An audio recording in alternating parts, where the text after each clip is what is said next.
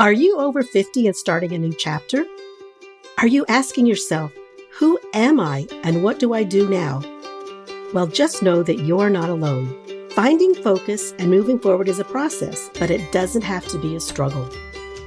Aloha, I'm Kathleen Davenport, a Hawaii based life guide and creator of Finding Focus After 50, a podcast designed to help you look at life through a brand new lens, confidently shift gears, and be inspired to live a life that lights you up. Changing chapters after 50 can be stressful because the guidelines are gone. We grew up with the structure of going to school, having a career, and starting a family. But what happens when life changes? What happens when we're no longer defined by our job title or our role in the family? Who are we and what do we do now? Well, that's what we're going to talk about. It's about finding a new and authentic you.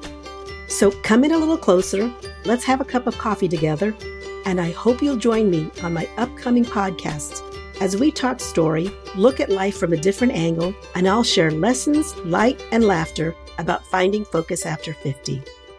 I'm cheering for you.